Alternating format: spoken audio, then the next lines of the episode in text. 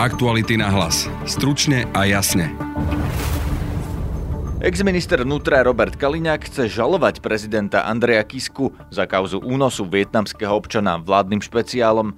Povedal dokonca, že by mohol kandidovať na prezidenta, ak by kandidoval aj Andrej Kiska. Keby pán Kiska kandidoval, tak určite by som sa hlásil, aby som si mohol ísť do televízneho duelu. Parlament volí nového guvernéra Národnej banky. Jediný kandidát je minister financí Peter Kažimír.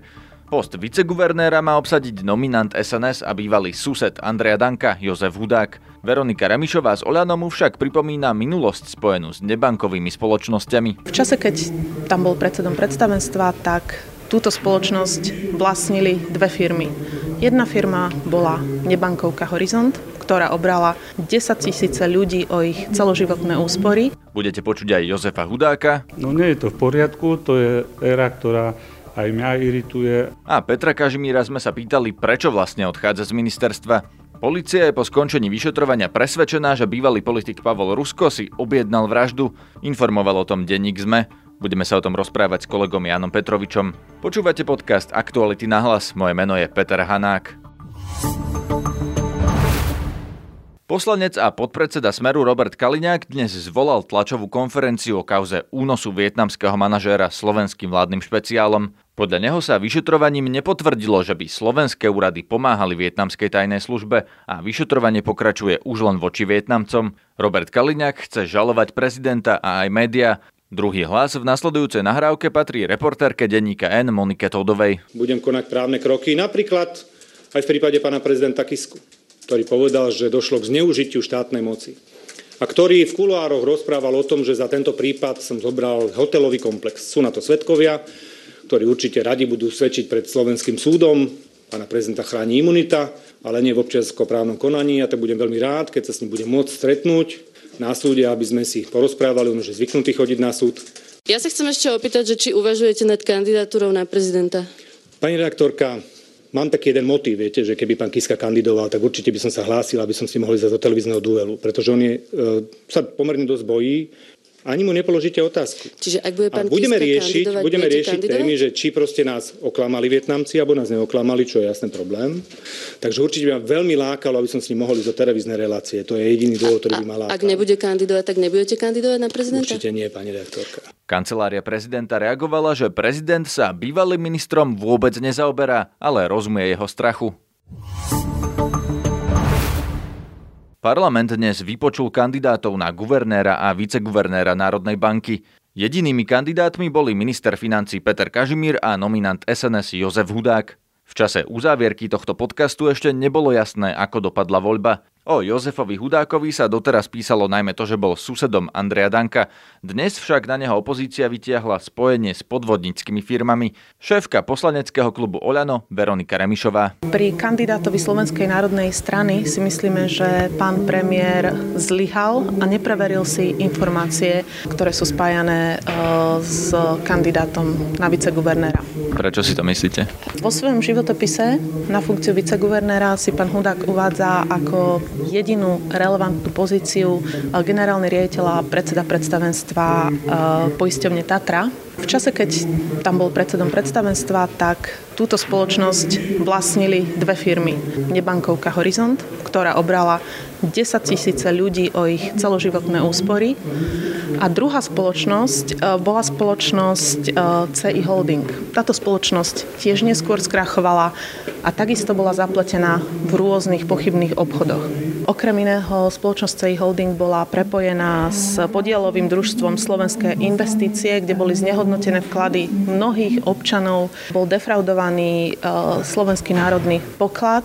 Je nepriateľné, aby bol za viceguvernéra Národnej banky človek, ktorý je nominantom ľudí a spoločností, ktorí sa podielali na podivných obchodoch, ktorí obrali ľudí o peniaze. Okrem toho, že pán Hudák bol sused pána Danka, tak s ním mal podľa vás aj nejaké obchody? Nominant na post viceguvernéra NBS nie je len bývalý sused Andreja Danka, je to súčasť skupiny ľudí, v ktorej sa Andrej Danko pohyboval už pred mnohými rokmi a ktorí sú poznačení viacerými vážnymi kauzami. Čo teda má Andrej Danko spoločné s tými podozrivými firmami? Andrej Danko v určitom období vlastnil akcie spoločnosti Ciridis. Andrej Danko napríklad s pánom Červenkom, ktorý bol zapletený do rôznych podivných obchodoch, sa stretol minimálne na zasadnutí dozornej rady poisťovne Tatra v čase, keď ju ovládal CI Holding. Jozef Hudák priznáva, že ho na funkciu viceguvernéra Národnej banky nominoval Andrej Danko. Členstva v SNS sa po zvolení do funkcie vzdá. Reagoval aj na novinárske otázky o obvineniach opozície, že bol šéfom spoločnosti vlastnené nebankovkami. No nie je to v poriadku, to je éra, ktorá aj mňa irituje a nakoniec aj, aj kvôli určitým takýmto veciam a nezhodám som odišiel z pozície generálneho riaditeľa a ďalšia vec, že aj moji rodičia prispievali na národný poklad a, a tiež e, nie som s tým spokojný a sotožnený, aby niekto si to takto vytunoval. Vy ste v tom čase vedeli o tom, že sa tam dejú nejaké podvody? Nemohol som vedieť, lebo ja som bol plateným manažerom a zmluva nepustí. Čiže mal som zodpovednosť za poisťovňu a tam som svoju prácu vykonal tak, že z červených čísel sme prešli do modrých a darilo sa nám. Takže je dôvod na to, aby ja som mimo ten rozsah, ktorý som mal daný zmluvou, nejakým spôsobom riešil alebo akceptoval. Čiže na základe Takže... tých vecí, o ktorých ste vy mali možnosť a prístup, sa nedalo usúdiť, že je tam nejaký problematický hej, dej?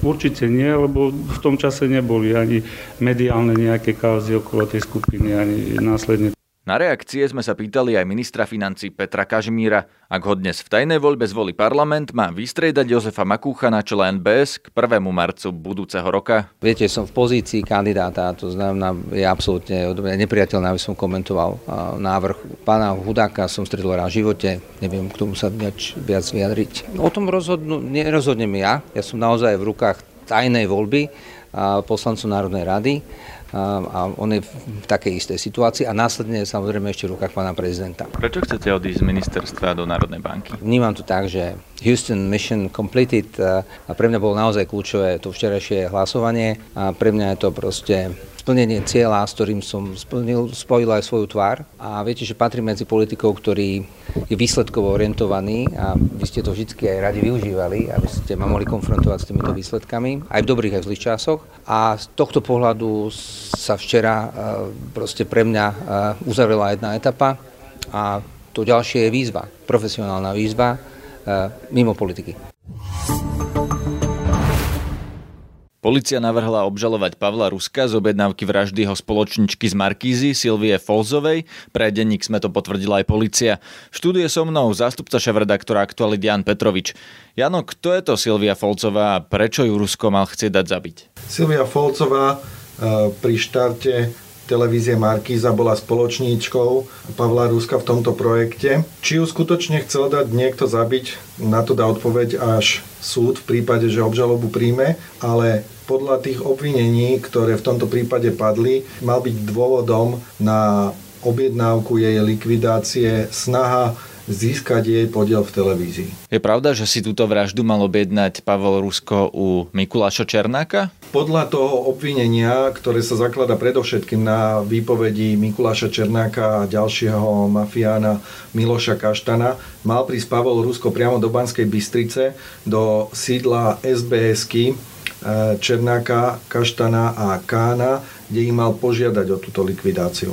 Takže proti Pavlovi Ruskovi vypovedá sa Mikuláš Černák? Celý prípad vznikol tak, že Takmer 20 rokov potom, ako sa mala táto objednávka odohrať, Mikuláš Černák začal komunikovať s vyšetrovateľmi a on sám rozpovedal tento príbeh, že to takto bolo. Že Pavol Rusko mal prísť za bansko Černákovcami, požiadať ich o likvidáciu svojej obchodnej spoločničky, ešte predtým dosiahnuť, aby previedla svoj podiel na nejakú spriaznenú osobu e, s týmito ľuďmi po tejto objednávke sa mali Černákovci skontaktovať so svojimi vtedajšími mafiánskymi partnermi, bratislavskými Sikorovcami, lebo medzi nimi fungovala akási delba teritoria, že pokiaľ išlo o trestnú činnosť, ktorá sa mala odohrať v Banskej Bystrici, tak ju robili Černákovci aj v prípade, že na nej mali záujem Sikorovci. A opačne, pokiaľ malo dôjsť e, k nejakej trestnej činnosti v Bratislavskom regióne, tak ten zase spadal pod Sikorovcov a v prípade, že napríklad Černákovci,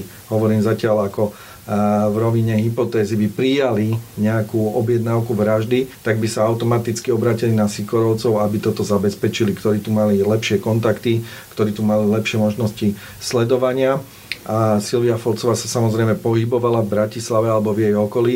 Prečo k tej vražde potom nedošlo nakoniec? Buď k nej nedošlo z dôvodu, že nebola objednaná, nechcem predbiehať závery, ako to celé dopadne. A ak bola objednaná, tak tomu malo zabraniť to, že Černák s Kánom sa krátko po období tej údajnej objednávky e, sami prihlásili policii, bolo na nich vydané celoštátne pátranie a vlastne putovali za mreže a Miloš Kaštan e, bol na úteku. Pavlovi Ruskovi, ak by ho uznali vinným za objednávku vraždy, môže hroziť až do živote. Čo na to Rusko hovorí? Ako sa bráni voči týmto obvineniam? Rusko spomínal po prepustení z celý predbežného zadržania a tej krátkej väzby, proti ktorej podal sťažnosť a v súčasnosti je monitorovaný náramkom na nohe, tak eh, vtedy spomínal, že je to na ňo vykonštruovaná lož. Zrejme mieril na Mikuláša Černáka, že si to e, celé vymyslel. On to popiera, nepopiera jednu vec, nepopiera to, že by sa bol v období pred zhruba 20 alebo 19 rokmi stretol s Mikulášom Černákom e, v Banskej Bystrici, ale ako dôvod uvádza úplne opačnú situáciu a to je to, že sa mal údajne dozvedieť e, z kruhov vtedajšieho úradu vlády spadajúceho pod Vladimíra Menčiara, že práve pani Folcová mala zadať nejakú objednávku na neho a údajne si to tam išiel overiť. Myslíš si teda ty osobne, že bude Pavel Rusko potrestaný za objednávku tejto vraždy? Sám som na to zvedavý, pretože takáto situácia sa tak často na Slovensku nestáva. Že by niekto o takom závažnom trestnom čine prehovoril tak neskoro, a podarilo by sa napríklad jeho tvrdenie podporiť aj ďalšou výpovedou, čo sa v tomto prípade stalo, lebo tak ako vypovedal Černák, vypovedal aj e, Miloš Kaštan, ktorý síce v tom období bol jeho pobočníkom, ale dnes už niekoľko rokov v dosť antagonistickom vzťahu. To je na dnes všetko. Opäť zajtra nás nájdete na facebookovej stránke podcasty Aktuality.sk alebo cez Spotify, Soundcloud, Podbean, Google Podcasts alebo iTunes. Na dnešnej relácii spolupracovali Petra Mikulajčíková a Jan Petrovič. Zdraví vás, Peter Hanák. Aktuality na hlas. Stručne a jasne.